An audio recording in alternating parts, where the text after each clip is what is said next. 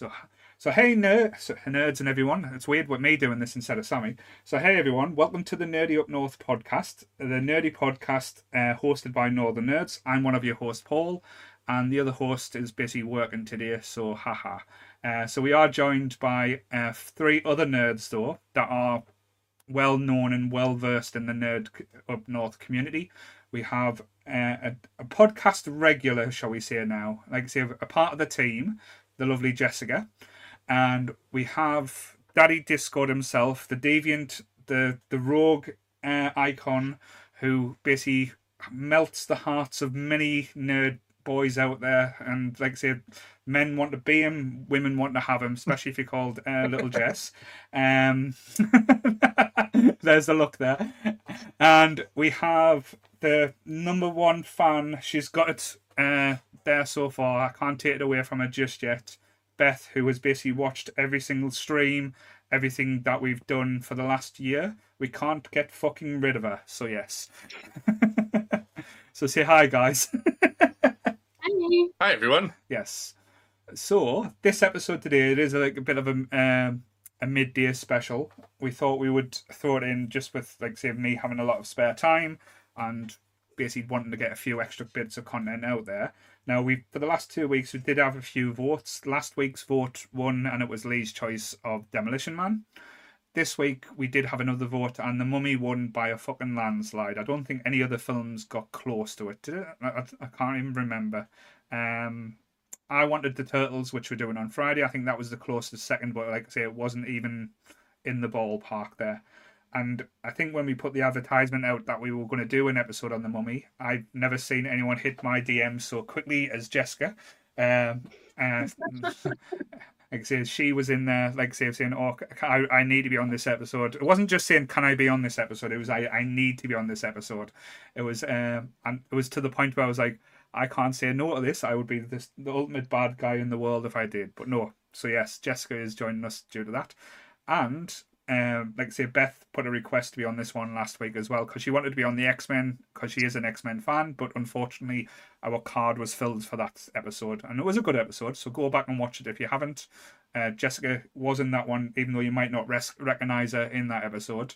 She was uh, dressed up, show putting us all to shame as Rogue. But yes, so um, before we start and get into like the nitty gritty of the movie as well, I'll do a Sammy, shall I? How are you guys? How are you today? I'm okay. So it's as awkward as Sammy does it as well. So it's not just Sammy. So it's the question, Sammy, not us. right. So I'll get the disclaimer out of the way, um, because Sammy keeps fucking up on this on the on the Sunday night episode. I don't know why. She she wrote this and she's memorized it for so long. Basically, she can't get the words out for some reason. So everybody, everything discussed today and tonight's well today's episode, not tonight's episode, are our opinions and our opinions alone. If you uh, if you want to discuss any topic from tonight's uh, or today's episode, that's going to throw us. Please come join our uh, Facebook group and you can have an open discussion. We do have a Discord as well, but they are full of it's just all talk about sex stuff and weird weird creatures there. Um, what we won't have is anyone coming for us and telling us our opinions are wrong. We can agree to disagree in fandoms, and let's keep it fun, keep it kind, and keep the toxic behaviour out of nerdism there. So yes, so Lee's looking at us all disgruntled because I've, I've, I've, I've dishonoured the Discord already as well. So No, you were perfectly correct about them. yes, the deviants. there. Most of the sex talk's just to me and Goodwill, to be fair. It does get uncomfortable at times. Um, I'm not going to lie. It's like, how far are these guys going to take it until they actually get a room? And we know when you get Goodwill in a room, he can be quite frisky as well. So it's always to be uh, wary of. I think Sam will be offended if you get on the necklace before him, because I know he's got uh, before her. Sorry, because he's got me and Jake on there. It, there's always space for another, but yes. So the mummy. So why did you guys want to come on this episode for the mummy? So we'll start with Jessica first there. Uh, one of the all-time greatest movies. Right. Uh, There That's a bold a statement to start with. One moment in this film is just perfect from start to finish. It gives you everything. Um, hmm I think it like it makes everyone question the sexuality. Like every character, you probably would. Probably would. and and in, in many people's dreams, they probably have as well. So uh, I do agree there. It is this. I always bill this as the sexiest movie from the '90s that has a PG rating. Um, the, the one be, ah, before this was probably Cruel Intentions, but I think that was a 15, not a PG. I don't know. I could be wrong there. Uh, like I say, but Peter, but Cruel Intentions has got different for different reasons and all all the right reasons as well, though. But yes, I agree with the Mummy. It was a bit of a a landmark, shall we say, when it first came out. It, it wasn't expected what we got. Like a lot of at the time unknown actors, shall we say, were in this.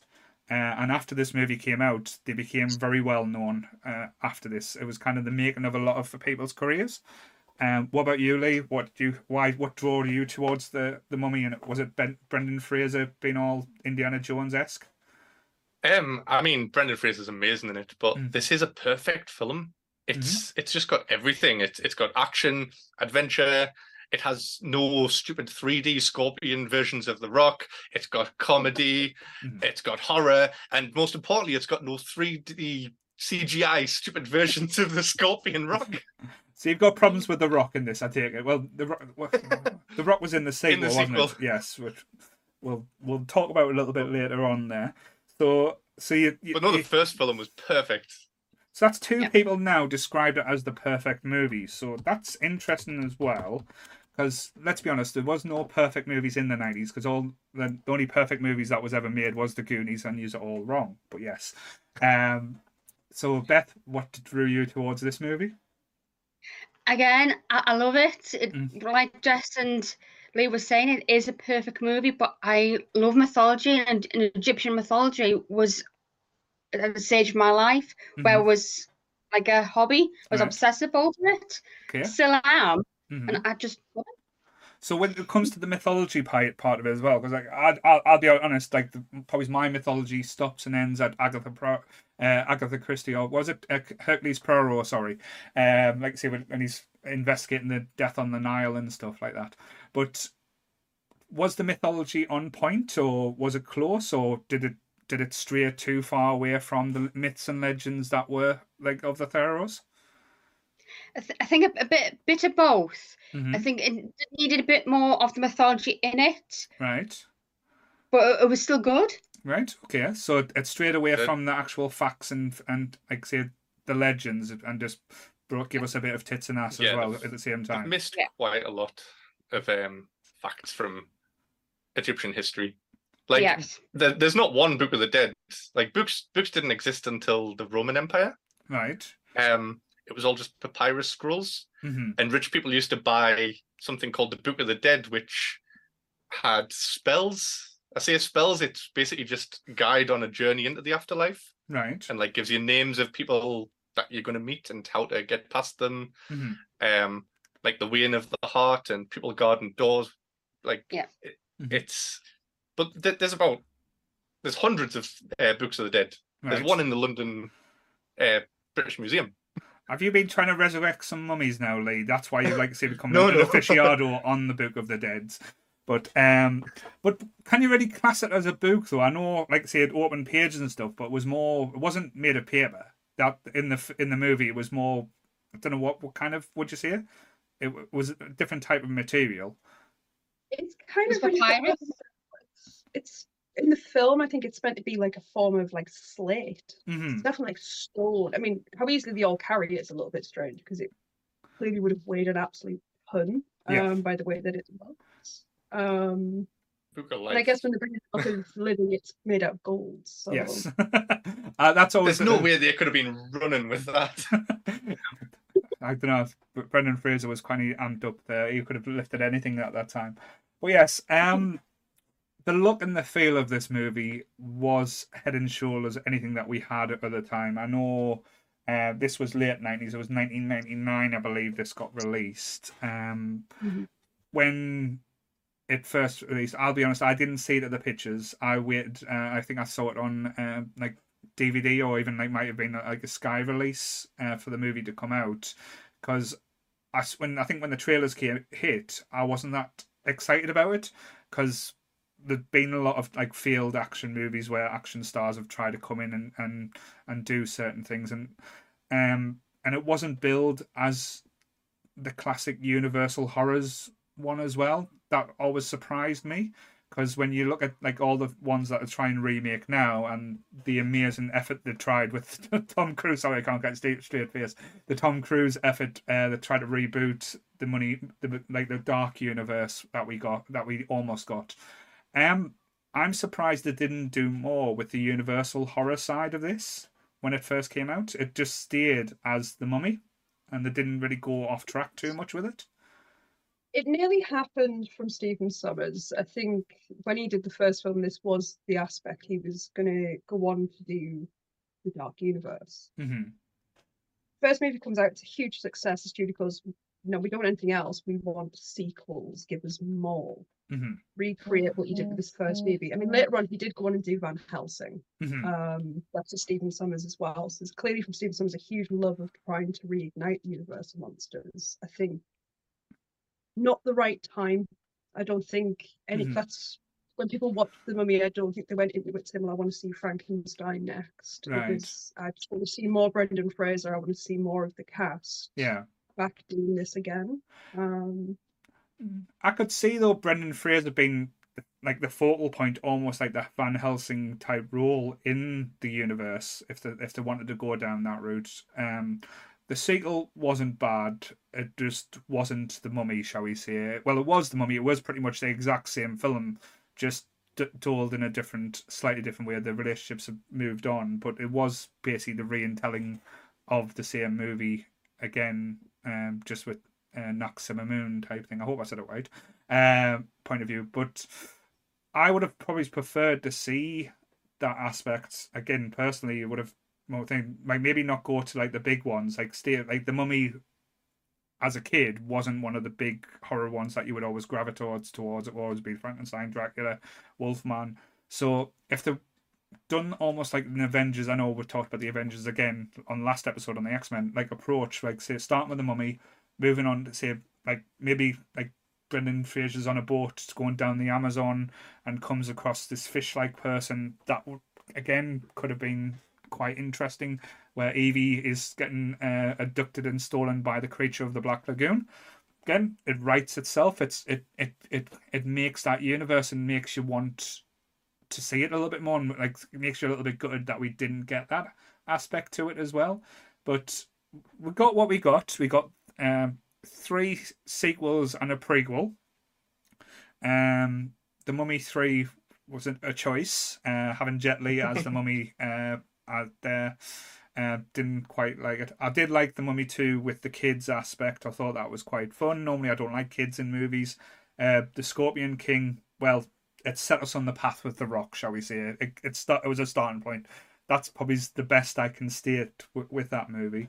Um, but this one, as close to perfect as you could get as entertainment wise, it did have all the different elements and aspects that you kind of want from an action movie with elements of horror in there.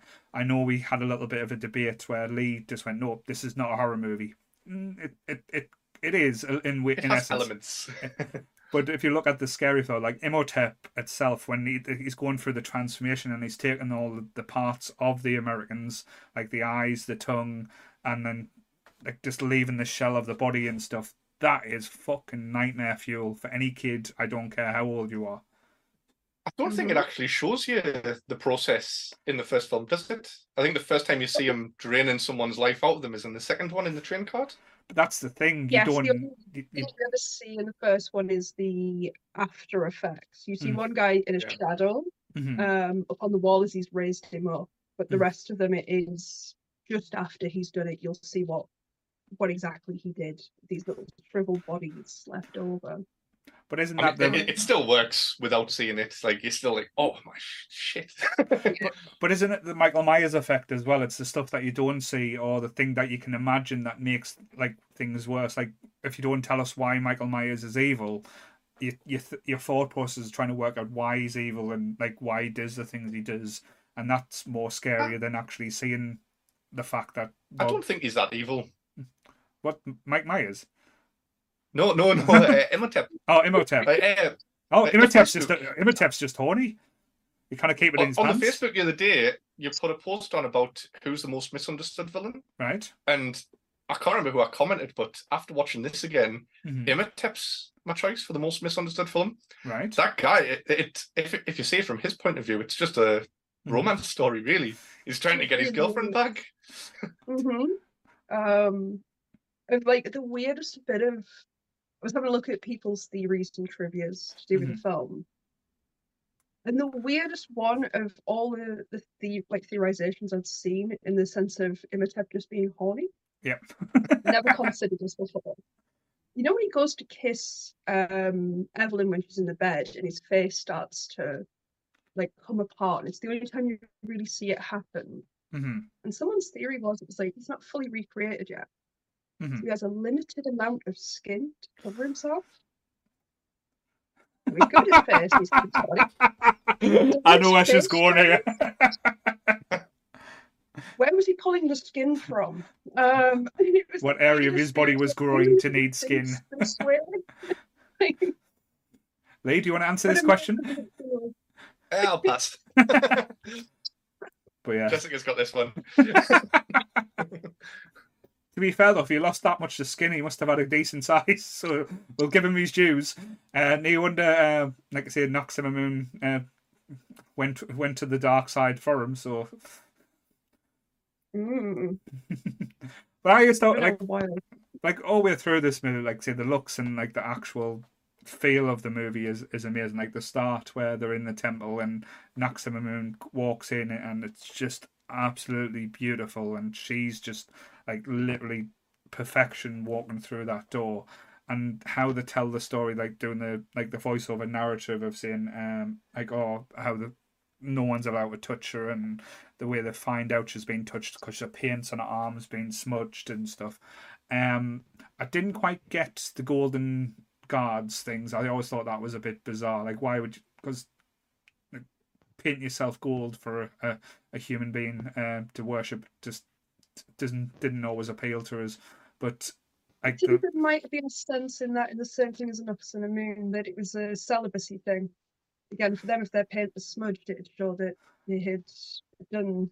but wasn't like if you were celibate as a, a, a man them days, didn't they just uh, castrate you type thing? They just used to chop off the bits so you you I couldn't. reckon they were probably like very unsullied in their way. Yes. Um, So who was your favorite? Like I know we're going to get the probably a lot of same answers here, but who was your favorite characters in the in the Mummy? We'll let someone else go first. Come on, Beth. I'm trying to- We I, all I we, do like we all know your mum's favorite because she said Brendan Fraser's very shaggable just before we went online. So hi, Yes. Beth, mum. So yes, I'm down for this. yes. Hopefully watching in as well. So, but yes. So Beth, who was your favorite? Evelyn. Evelyn. Okay. Mhm. So explain why. Because I've got reasons why I like Evelyn, but probably it's different from yours, or might be the same. I think it's because she, for me, she was like an original nerd nerd girl, right. and she didn't get that much attention because she knew her stuff, and with her being a woman, hmm she got bombed off. A woman should know this. Like stay stay in the library don't leave the library you're not allowed to go on excursions and stuff like that or you're wrong and stuff like that. Yeah. oh interesting. Take that, Bembridge scholars. uh, seeing evelyn pissed was one of the funniest thing and like say seeing her getting like all arsey and like defensive and stuff. Then i'm gonna kiss you then fall asleep. I thought like see at that point she was gonna throw up. That would have been my like say type of humor i would have probably stuck her to but the fact that she just passed out was quite sweet and Brendan Fraser looked after her, and that, that little budding romance did blossom. It was it's one of those on-screen romances as well, where you wish it was real and you wanted it to go on after the screen, because you, you could see them two end up being all happy and living a happily ever, after as well. Um, what about you, uh, Lee? What was your favorite character? Um, probably Ardeth Bay. Right? Um, Oded Fehr. Just he's probably like the greatest hero of this movie. hmm Um, I mean, I know Rick does finish the job, but he doesn't really put much effort into it. hmm Like, like the final fight, they take his soul away, and it's just oh, stab, it's over. but Ardeth like sacrifices himself basically, hmm and he was originally supposed to die, All right. But um, I, I don't know if it was the director or someone was like, "We can't kill him. He's Mhm. like what a hero." Mm. It we was him to come him back. and Stephen Sommers got along so well. He was like, I just can't kill you off. Like, I like you too much. You're gonna have to survive this. Um, He always seems to survive the movies in it. He's in it as well. I wonder if it is the likability factor because, like in Resident Evil and stuff like as well, he doesn't get killed off in them movies as well, does he? He's, he he sticks. does. He dies in the third film. All right. Um, He's a Carlos, I think, isn't he? Yeah. he is. He's Carlos Oliveira. Um, killed me when they killed him off. I think, no, not him. He does. And ha- also, this is this is his first film as well. He was only in like two TV specials or something as well before this. All right. So, wow, like he really pulled this off. Mm, Lee dropping the And- facts on us now. My God, what hair! His as, a, hair is magnificent. as a man that is very fo- uh, follically challenged, um, like I say, a lot of the a lot of the hair in this film is very jealous. I love it um, when you see you get introduced to Brendan Fraser's character when he's in jail, and he's got like the wild man, like almost like a George of the jungle jungle type look uh, coming out of the uh, the cage, and then like say you you're meant to think he's this type of uncouth monster and stuff like that, but then when you see him uh, when they're loading up uh, to, to go towards, and you got um, like uh, the, I can't remember the name now. The little little uh, chubby guys. Um, Omid Djalili, Old Jalali, that's Yep. the one. the Uh, warden. him like distracting you for a little bit, and then you just see this god god in in clothing walking towards the screen, and like see everyone, I think as well as Evie, just instantly falls in love with Brendan Fraser and just thinks that that is the man that like say could save you in any situation in any which way you want as well. And as Jessica said yesterday, probably would choke her a little bit as well. but no, um, mine was um not even like the main character in it. Uh, was Benny. I absolutely just found him every scene he was in. He was absolutely hilarious, and he kind of lit up the screen as well. He brought that element of just comedy and like, like what every little like this type of film needs, but he does it in a way that just brought absolute joy. Like that scene when he's going through all the different religious symbols uh, to try and save himself is absolutely hilarious, and it just shows you like the intelligence. Even though he's like a street rat scumbag, uh, he's Mhm. just as uh, clever as O'Connor uh, to basically get the track and then get that there. But how hilarious he was, like in certain things, and like some of the best lines in it as well as between Benny and O'Connor, like that whole thing say, "O'Connor, we've got all the horses." And then O'Connor's re- re- uh, reply is good. Well, Benny, you're on the wrong. We're on the right side of the river. And then just to see his face and the reaction when he kicks off and he knows he's got to basically, it's got like even though he's got the horses, it's going to put him back to try and get back across the river. Um, and he guys come up and say, even though like I say he wasn't the nice guy or like the good guy, he was just a, the regular guy who was just trying to get by. But he got his comments because he couldn't leave the gold behind and he got trapped in there as well. So that was always a little bit sad. But what would you I say? mean, set Rick and Evie up for life because of that, because they end up on that camel with all that gold. see, uh, see, he wasn't as stupid as he looked, or he Mhm. made out as well. Um, what like because like I said, going back to the horror element to this movie as well. What would you say is the scariest moment in this movie? Because it does have like a little bit like, quite freaky parts or bits that give you a little bit of a jump. Because there's one bit that does give me like the ick and probably makes us uncomfortable. Uh, is Ahmad Djalili when uh, the scarab goes on his skin, and you see it That's going through his chest, and he's trying to get it out, Oh. and and it's just it makes us itchy just thinking about it. I have an amazing bit of trivia about this. Right?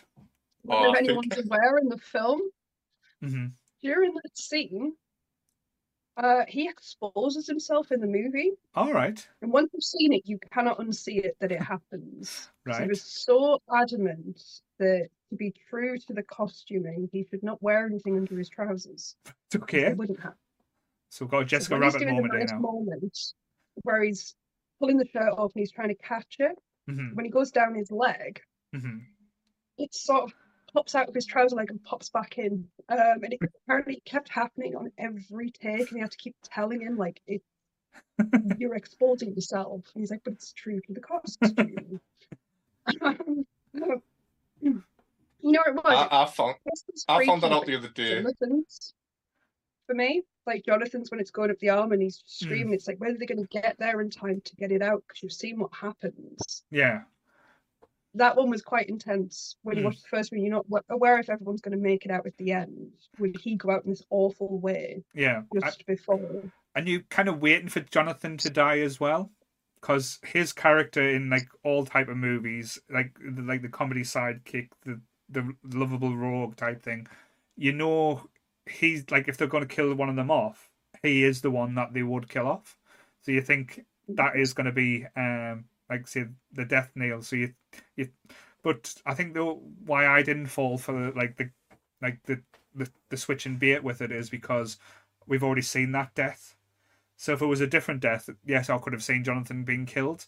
Um, but the fact that we've already seen someone die that way, it, it was always going to be like, especially um, with like say O'Connor being there, being the macho superhero he is, and just pulls out the knife and whips it out and just chops it off. But what were you going to say there, Lee? As well, you were like just in mid Oh, thought. sorry, it was just uh, that that Djalili scene. Um, I found out that the other day as well, Mhm. and uh, afterwards I did have to say to Bex, if you go on my computer, just ignore me search history because you can imagine the weird thing that I had to type into Google to see that scene. The Omar Jelly's dick pic from uh, the Mummy. Basically, yeah. So that, but like I say, it goes back. Like, there's probably a there, well, there is a website that tells you every single naked scene or naked flash in the movie, like say history as well. So I have to check to make sure that's on there, Lee. If not, we'll get you to write into with your report. Um, you, you can be the the nerd correspondent to that website. shall we say? But yeah, so what about you guys? Like, what? Like, I know me and Jess has mentioned our scariest little moments there. Uh, what about you? What what moments did you find quite like irky or scary in the in the mummy? I wasn't. I've never been scared of it, but the bit that gives me the ick is the scarab beetle. I just, Mm, I don't like bugs. Not keen on bugs to begin with. I mhm. just didn't like it. Yeah, made you feel uncomfortable. Like like Yeah. like couldn't sit down for a little bit afterwards, thinking there's something like on your leg. Might be something on your leg already, but we'll not go there. Uh, what about you, Lee? Uh, the scarab, yeah, Mm. that, that scene with Omid Djalili, that is terrifying. Mm. Mm. What about at the start as well when uh, Imhotep gets put into the, the casket when you see him in the full mummy garb and you think, oh, that, that looks great, and then they pour the like the CGI scarabs and again watching it back now, it gives us a lot of questions to think of like, um, why didn't if the scarabs were that great at climbing or running around, why didn't they just crawl out the pots? like if they were that violent and stuff like that, and then they got poured into the the casket and they just stayed in there just running over it? Was it the fewer hunger? Of eating the flesh of Imhotep and stuff like that. Not included in the You see when they movie. There's only a couple of them actually in the casket. It's not like when the casket opens, like this big, like kind of mound of them falls out. So they must have gotten out, hence Mhm. they're filling the pyramid. Mm. Or would they Um, beat each other? Um, so the what is it? Is it called the Hom-Dai or something like that? Yeah, it's like the punishment. Oh, The, uh, Yeah.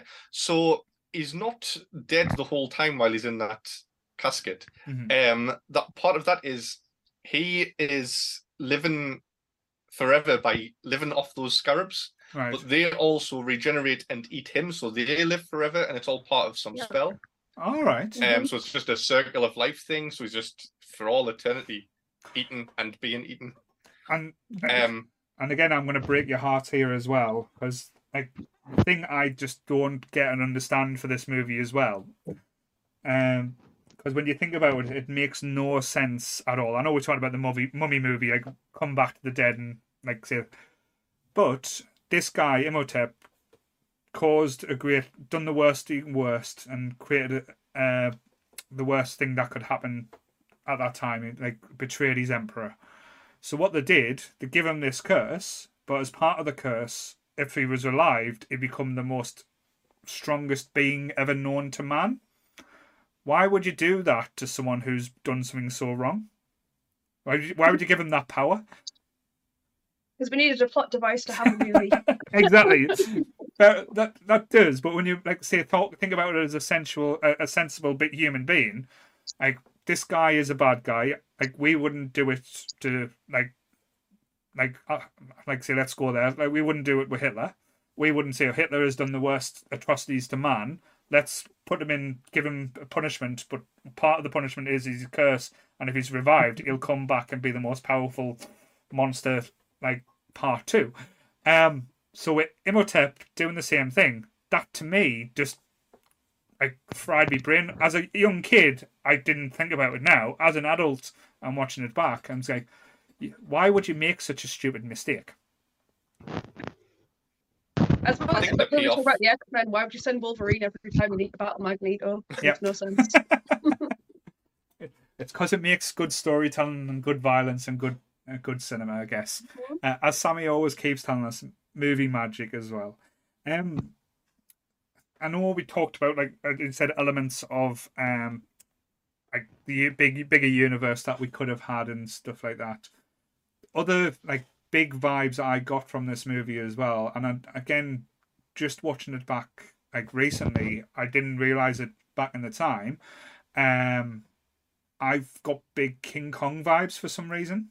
Like the whole like say going on the like say the paddle boats and like taking something away from like a, a sacred zone and taking it back to like modern like humanity and stuff and like the punishment and the reactions for it. Um I didn't realise like say like probably all the hot big monster movies or big things have these type like iterations, but I got a lot of King Kong vibes from this movie that I wasn't expecting. Don't know if anyone else thought that since. that, I think it's a thing. They're both set in a very similar time as well. You watch Mhm. the movie, uh, first movie, obviously, it's set in the, the early 1920s. hmm So you're hitting the same sort of era how the original King Kong was done. So you can see quite a lot of similarities in to how people would travel, hmm this quest for unearthing the new greatest thing. Mhm. Um, it does kind of have that, yeah. It's actually I never thought about this, but yeah, it does. Um, kind of cool. Oh, I don't think we've had Imhotep like climbing the um Empire State Building though. that would have been interesting. Or seeing Imhotep going full, but saying that though, that could have been like the Mummy Five, like bringing back uh, Imhotep to take on Manhattan or something like that. Jason, like Jason Voorhees style, uh, having some uh, some ki- kid punk like getting in a fist fight with Imhotep, and then Imhotep taking his head off and falling into a, a, a garbage pan. That would have been uh, an interesting take. But saying that though, Jason uh, Takes Manhattan is one of the better Friday the Thirteenth movies. Go and watch that, guys. Uh, but I didn't think I would be talking about Friday the Thirteenth on a Mummy episode though. But yeah. So, what elements, like as you said, because I think one of the big factors to this is the likability of the characters, but the rewatchability of this movie as well. It doesn't seem to get boring because a lot of the movies, like if you watched and went back over, is that down to the cast or is it just down to the subject subject matter? What do you think? Possibly a bit of both, Right. because there, there are still people who love hmm um the mythology side to it, and Yeah. they will need to watch it. Oh, hello, Nova. What about you guys? Um, it has this sort of, you know, the mummy gives me the same feeling as watching Lord of the Rings. It's this comfort. But the movie's not about walking. Technically, it is. Um, there's a bit of walking in there. Um, but no, it's just this lovely sort of cozy feeling when you settle into it. It's Mm. again why it's the perfect movie. The heroes win. hmm The monster gets taken out. Yeah. defining it really for me, the relationship built between Rick and Evie, hmm for me, is one of the best on-screen relationships. Yeah. That chemistry is magic. He's never actually a damsel in distress at any point. She knows exactly what she's doing. hmm She knows when the time is to accept, go along with, and trust that Rick knows enough to get there in time. hmm It's the same thing. It's Rick never oversteps Evie. You never find him mansplaining. hmm awkwardly like stepping over and holding on to her or anything like that. He has this full adoration and respect that she knows way more than he'll ever know. hmm And being happy to stand behind her, Yeah. not have her stood alongside him. Hmm. And that build of that relationship is quite ahead of its time for 1999. Like, we're still not even getting these relationships now. Mhm. Um, and it is, I think that's the fondness you get. It's like there's that perfect relationship that everyone would want the Mhm. duality of two people totally accepting each other for what they are Yeah. and wanting to more from each other and be like each other. I. Um, hundred, I, I, I, yeah, a hundred percent agree with you there as well. Because a lot of people, when you look back at the mummy, they think Brendan Fraser, and that is like the standout part. But Raquel White's like, I, I'll, I'll probably I'll never say her name right. Um, she holds her own in this movie, and she is like the movie wouldn't be the same if if like Evie wasn't like the Evie that we got in this movie as well. Um, the standout part as well is when like they're cornered up against um like say against the mountain and um O'Connor's just got the gun pointing at them uh no it wasn't the mountain it was uh, outside of the the temple or something when they got back to the town. And Imhotep's like walking towards him he's got his full form back. He's basically killed all the Americans because all the Americans needed to die always. Um but she kind of takes like the lead and says no um, this is what's going to has to happen for us to get out of this aspect.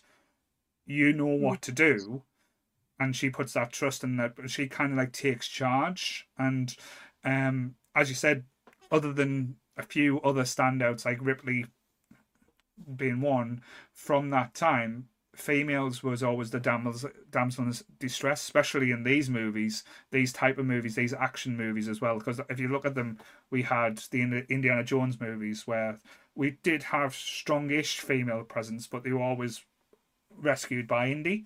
They were always needed Indiana Jones. Um, again, going back to like.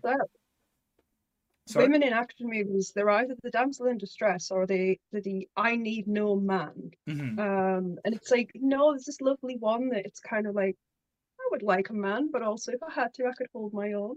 Um, and it's lovely Mhm. in that sense. It's, I think it's a much more relatable character. hundred percent, and it's And it it felt was that thing, all natural. little girls grew up wanting to be Evie. Mhm. And all of us wanted to be seen the way that she was seen in that movie. Yeah, and it felt natural as well. I think in a lot of ways. like. Oh, 100 percent. Like, I, th- I feel like it's quite progressive for like women in action movies as well. Just this movie, Hmm. even though we have had people like Ripley, but and remember, we've all got to thank Je- Jessica, Jennifer Lawrence for giving us these, these female Yeah. role models. They all stemmed from her. But yeah, sorry, I couldn't like, um, most most uh, women v women fights before this that I can even think of, it's always hair pulling, slapping, Mhm. and just a bit of a tussle. But um, going into the Mummy Returns, she has some of the best fight scenes out of any of those movies, Mhm, especially when she's Mhm. fighting Anck-su-namun, mhm, like in the past and in the future. Mhm. Those are some badass scenes, and she did all of her own stunt work as well. Which All is right, I didn't know that. Didn't know that. It's a lovely little It was carrot like element that. to is how come Imhotep did not recognize Evie as a reincarnation of Nefertiti in the first film? How? Because it didn't happen in the first film. I think he might have had bad eyesight Yeah. because the first person that he took was uh, I can't remember his name, but it was the guy who was like, "My glasses, I can't see without my glasses." and then he talked he's, without. now he's just blurry vision. And when he removed his tongue, he talked like, "Whoa, Albert, Yeah. I've got no tongue." yeah, that sucks though. Like I said, but yeah, I, I think that was just basically we need another plot device to get Evie uh, more presence in uh, the Mummy Returns, and it was kind of like, yeah, she's a reincarnation of this person. I was like, oh, you didn't have to do that, but yeah, again, as with sequels that add stuff on that don't make sense if there was in the original. But uh, as as you said, Raquel White holds her own with anyone in these movies, and I don't think anyone else. And again, I know you could get like other actresses or actors in this role, but I don't think anyone else would have been as fun or as natural as as Jessica put it. It it, it was like how a romance or relationship can start. Like I said, initial attraction by seeing each other, Um, she makes reference to, oh, that kiss wasn't that good. Uh, and clearly it, it rang some bells uh, there for her as well. Um, but again, O'Connor does come across as a bit of a rogue, but he's never a dick in this as well. Yeah. I feel like uh, her not being in the third movie kind of ruined that as well Mhm. because of there wasn't that chemistry between Brendan and Mhm. whoever the other woman was. I I don't know. I can't remember. I haven't seen it for that long, and I'm not going to watch it. it's your punishment. It's your penance for not knowing you've got to watch it tonight. Yes. There's one character in it that I like because it's it's not on its nose explained. Um, but when you get the character of Jonathan, hmm he comes off as just obviously kind of that awkward sidekick to the movie. hmm Um, and there's not a lot of really history given to who Jonathan is, other than he's Evie's kind of hmm obviously getting himself in trouble brother. Yeah. But it is it's a funny one when you realise where the plot time is and everything like that. Mhm. Jonathan's been to war. hmm Jonathan's a guy who's come back from war completely disenchanted. hmm Um it's why he is quite lackadaisical in everything that he's doing, that he's not too fussed. He'd Mhm. like to stay alive, but Mhm. what's the point at this point? Very much like Winston, where he's just waiting for the next adventure. the- yeah. And I, I- Um, yeah, I didn't even. I forgot all about Winston, but he was like a, like there was no wasted characters in this movie as well. I think like each person had played the part. So, um, and as it uh, of the time, and like the place they were in, there would have been that old British pilots or the British things like just uh swanning off their retirement years in uh, like an Egyptian place like that. So it, it was quite fitting. But I, I enjoyed Winston in this as well, uh, even though it was a little bit of a sad ending. The only thing, again, not to knock the movie and thing, I know we're talking about 1999, and I think with the sequels it got progressively worse. Because at the time, the CGI in this was quite revolutionary. It changed a lot of things some for the good, some for the worse. I'll be honest, because after the, like movies like The Mummy and say Jurassic Park and other type big budget action movies where they used a lot of CGI, it kind of threw companies into saying we don't need the practical effects anymore. We can always just use the CGI elements. And this one didn't overuse it, but I think it was probably one of the the leaders in saying this is what you can do with CGI, and it It was definitely a landmark, wasn't it? Hmm. And I think it led into things like um like one of the greatest movies of all time, Lord of the Rings, with the motion capture and stuff as well. I'll let you have that one. Chris will be happy you said that, so don't worry. Um, he's probably looking after Molly as we speak, but don't worry. he's going to punch me one of these days. Um, but yeah, um, the CGI. I think this is the first like one I noticed big that it was computer generated effects, especially things like the like the jawbone when the when Imhotep screams and it's, you see him stretched out, um, and he freaks out when he sees the cat as well. That was that was like not the greatest CGI. When you watch it back now, it's you think of if they'd used practical effects or used different elements, which probably would have cost more, it probably would stand the test of time a little bit better and a little bit stronger. Because with CGI, it is always improving, but there's certain elements or certain things that you kind of wish they used or didn't get too over carried away with. Or is that Hmm. just me because I, I, I like practical effects? I think obviously there was some stuff at its time.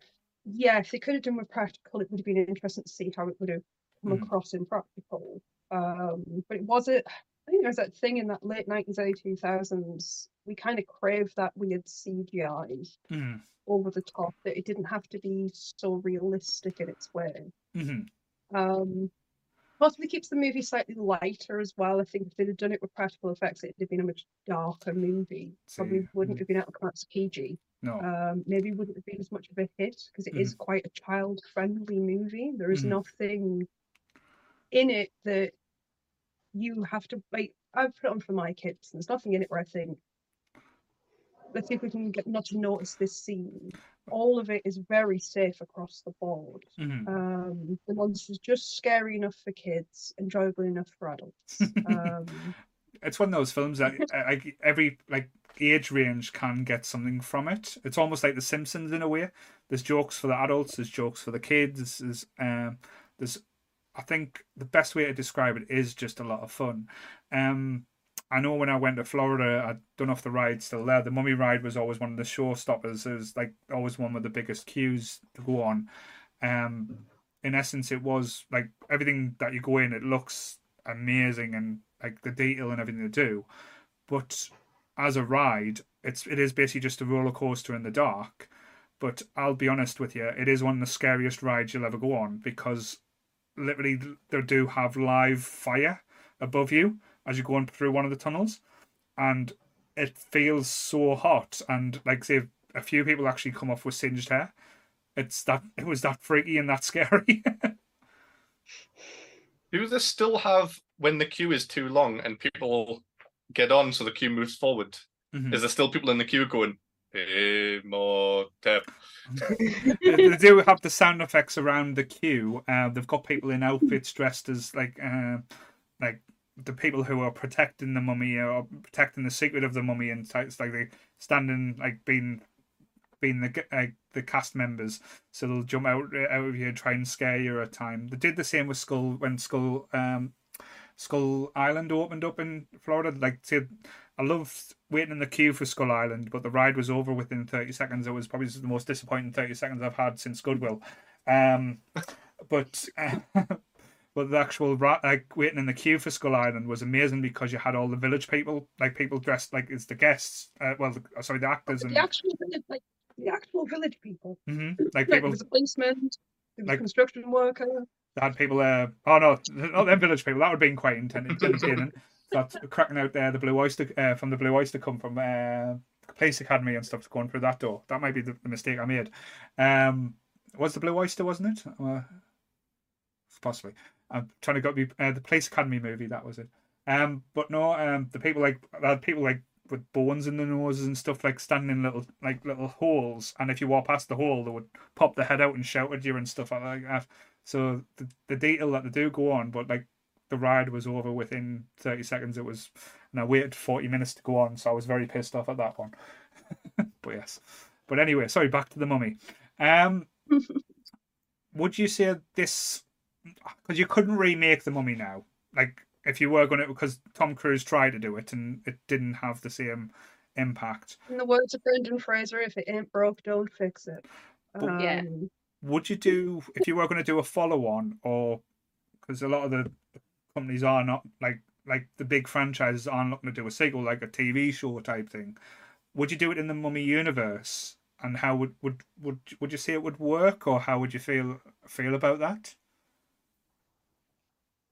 Uh, they set it up for a sequel anyway, didn't it? After the second one, like, well, it, I don't think it was like, oh, Mhm. we're going to do a sequel. It was just like a little joke at the end where Jonathan goes to Mexico and he's like, Yeah. oh, thank God, there's no mummies here.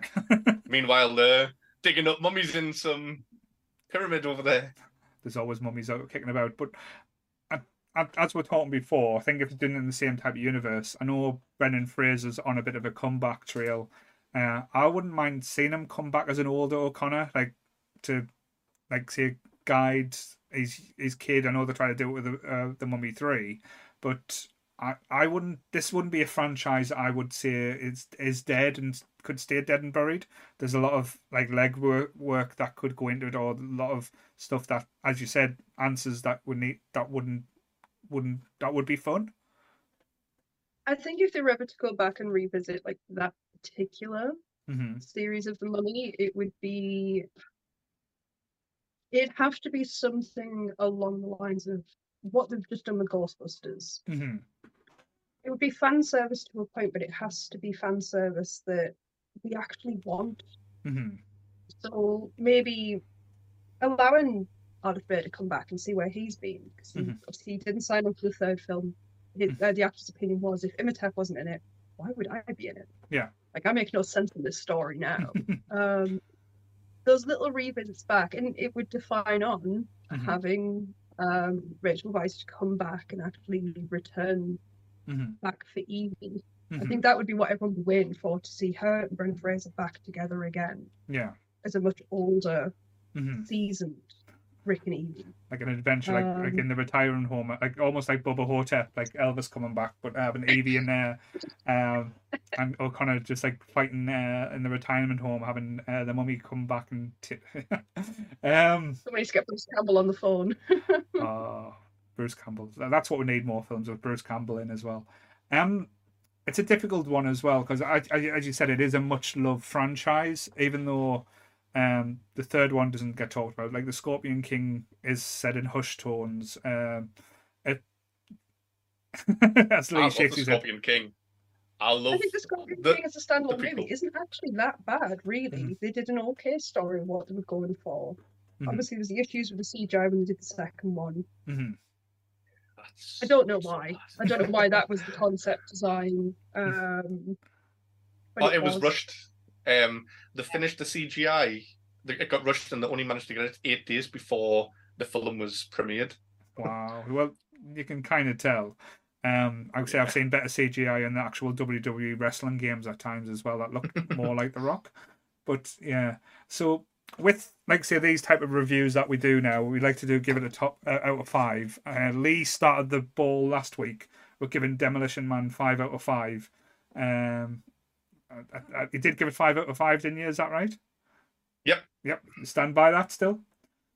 Yeah, yeah, definitely. Let's give you time. So we'll go with Beth. What would you give the mummy out of five? Definitely a five because I really enjoyed it and I still do. So you can't pick any faults with the movie or anything that you would improve. No, maybe just add a bit more of the mythology side. hmm I think they couldn't do that with the first one, with it just being Mhm. merely Imhotep. Imhotep. Okay, But I think a bit more mythology side, yes. cool. What about you, Jessica? I'm the same. I think it's a solid five out of five. You get everything you want out of it. Um, there's nothing really in the movie I would change. I think It's very rare Yeah, you get to gives you say that as well about movies as well. There's nothing you would change. I, like I say, I like that though. Because I think a lot of people go looking too hard for things or for problems in movies. Uh, They forget that movies are meant to be enjoyable and just like say take your mind off things and live that little bit of uh, fantasy. Um, so, but yes, what about you, Lee? Is this going to be across the board? Fives, fives all around. Five, five, fives. Uh, I'll be awkward and say a five, a four point five because it's not the Goonies. That is the only perfect movie, shall we say? Um, but it's, oh, there's a cat in the background. Sorry, I've just saw the cat. oh, yeah, she's perusing. Oh, bless. Um, um, had her sunny still. She's now going to go for a wander around the room. oh, bless her. See, she's protecting you for Imhotep, keeping you away from all these mummies that come and attack. But yeah, I, I, Do you know we is- almost we almost didn't have Brendan Fraser for this Ooh. because he had to be resuscitated during the hanging scene. right, I think he was I think he was dead for like a minute or something. Okay, Yeah. he kept asking for go more realistic, go more realistic, let's tighten it, let's tighten it, tighten it, and then it was a case of they took it too far. Um, and almost missed resuscitating him because thought he was just acting really well. He stayed on the floor. um, it's wild though Brendan Fraser. It's there's a missed opportunity I think there was with him.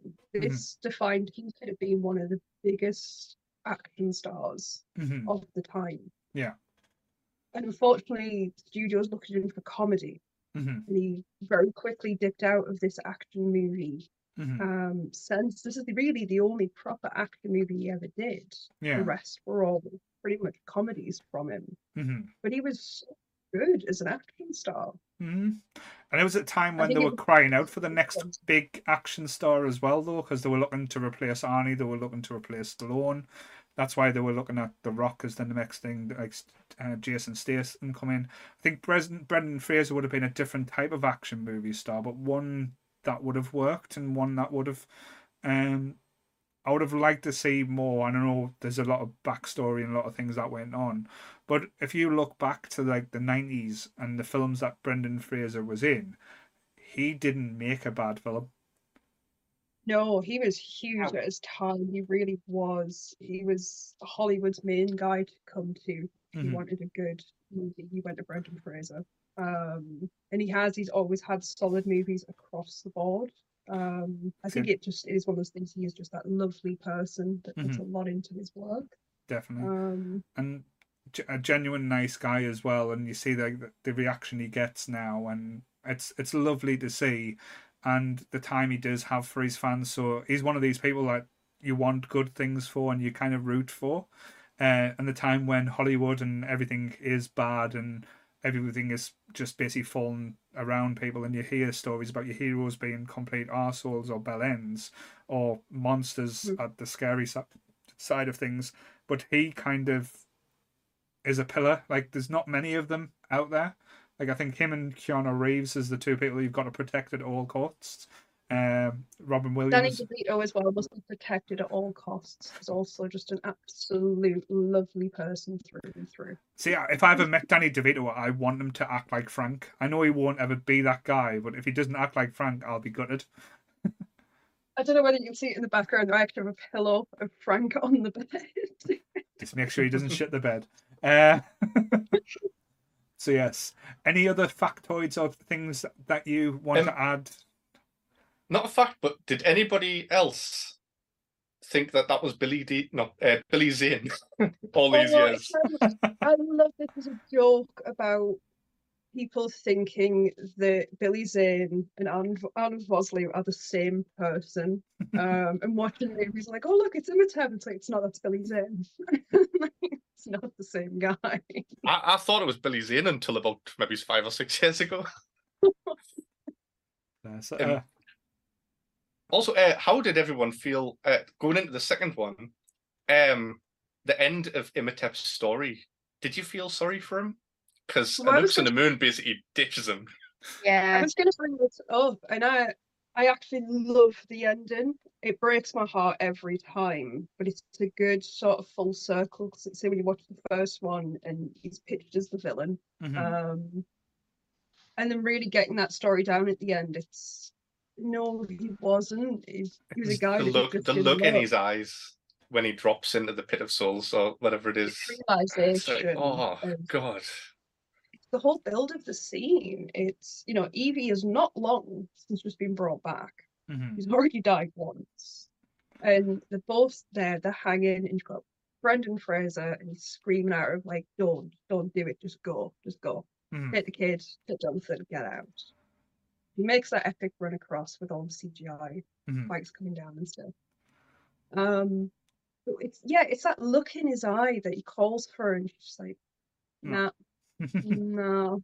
And he looks at them too, and there's this it's heartbreak, but he like he has this little smile to them of just kind of like that's what I all I wanted. wanted what Yeah. you Yeah. guys had. That's all I that's all I was trying to achieve. Mhm. Um so the acceptance of just let it go now. Yeah. Accept the fate. It wasn't worth it. Um and I do like that she gets her comeuppance at the end that she doesn't Mm. get out of the pyramid. She falls into the pit of scarabs, and you're like, "Good, I'm glad you did." Bad That's guy- Yeah, these movies, the bad guys always gets the buttons, and that's always like say the thing that good storytelling. Like say, you always have to have people you root for. Always have to have people that you hate. There can always be like a plot twist or anything, but good action or good like family friendly movies, you need to have the bad guys getting what's deserved. Um, for these type of ones, so it was always a good ta- tale, tale as all as time, shall we say? Go a bit, a bit of a Beauty and the Beast aspect, but I think with these movies as well, like even if you go like the sequels and everything that comes back, it lives and dies with the re- relationships with the cast, with the actors, and the thing that screams from the Mummy, like from start to finish, is everyone that's on that set or everyone that's in that movie looks and feels like they are having the best time. Like nobody feels like they're they're doing it for a paycheck or doing it there because um they have to type thing. Everything that looks like that's going on, it's it's done with an energy that you don't get in many movies, and you can tell when actors phone it in or when the performances are just there just to just because they have to be. Like Edward Norton in the in Incredible Hulk is is one of the ones that screams out to me. um, you get the feeling that the people involved in these movies don't want to be a part of it. But these ones, that's probably why a lot of the characters did come back for the sequel as well, because not many movies you get a full return of literally the, the entire cast. Um, I don't know if, like I say, there was a, a if they made more money, if if they if they didn't, they should have, shall we say? But yes, so like I say, There's something in the second one that always bothered me that I wanted so much more context of what was going on. Um, Mhm. When they bring in, and I cannot remember what the character's name was. Mhm. Um, there's the other group that come in, they're all in the red. mhm. Alan there's- Alan Cummings, not Alan Cull- Cummings. Alan, what's his name? Quartermain was it? Or? It's the main one of the one who basically gets hold of Alex and Oh. takes him. So there's an underlying story between him and Bay. These guys know each other. They've known each other for a long time because it's always a bit of a standoff between the two of them. You never find out what it is. Why is it these two that they clearly know each other? Mhm. Something's happened before. I always want to know. It's like why these two? What is it about them? Might be in a, like it might be stuff. might be stuff that was cut out or not like filmed and stuff like type thing. Um, yeah, I, I haven't watched The Mummy 2 in a long time, so I probably will have to revisit that one to experience. But yes, um, so we'll wrap up there because I've got to do some Uh, painting as wrap well. up. um, I- innuendo didn't even mean there, but yes.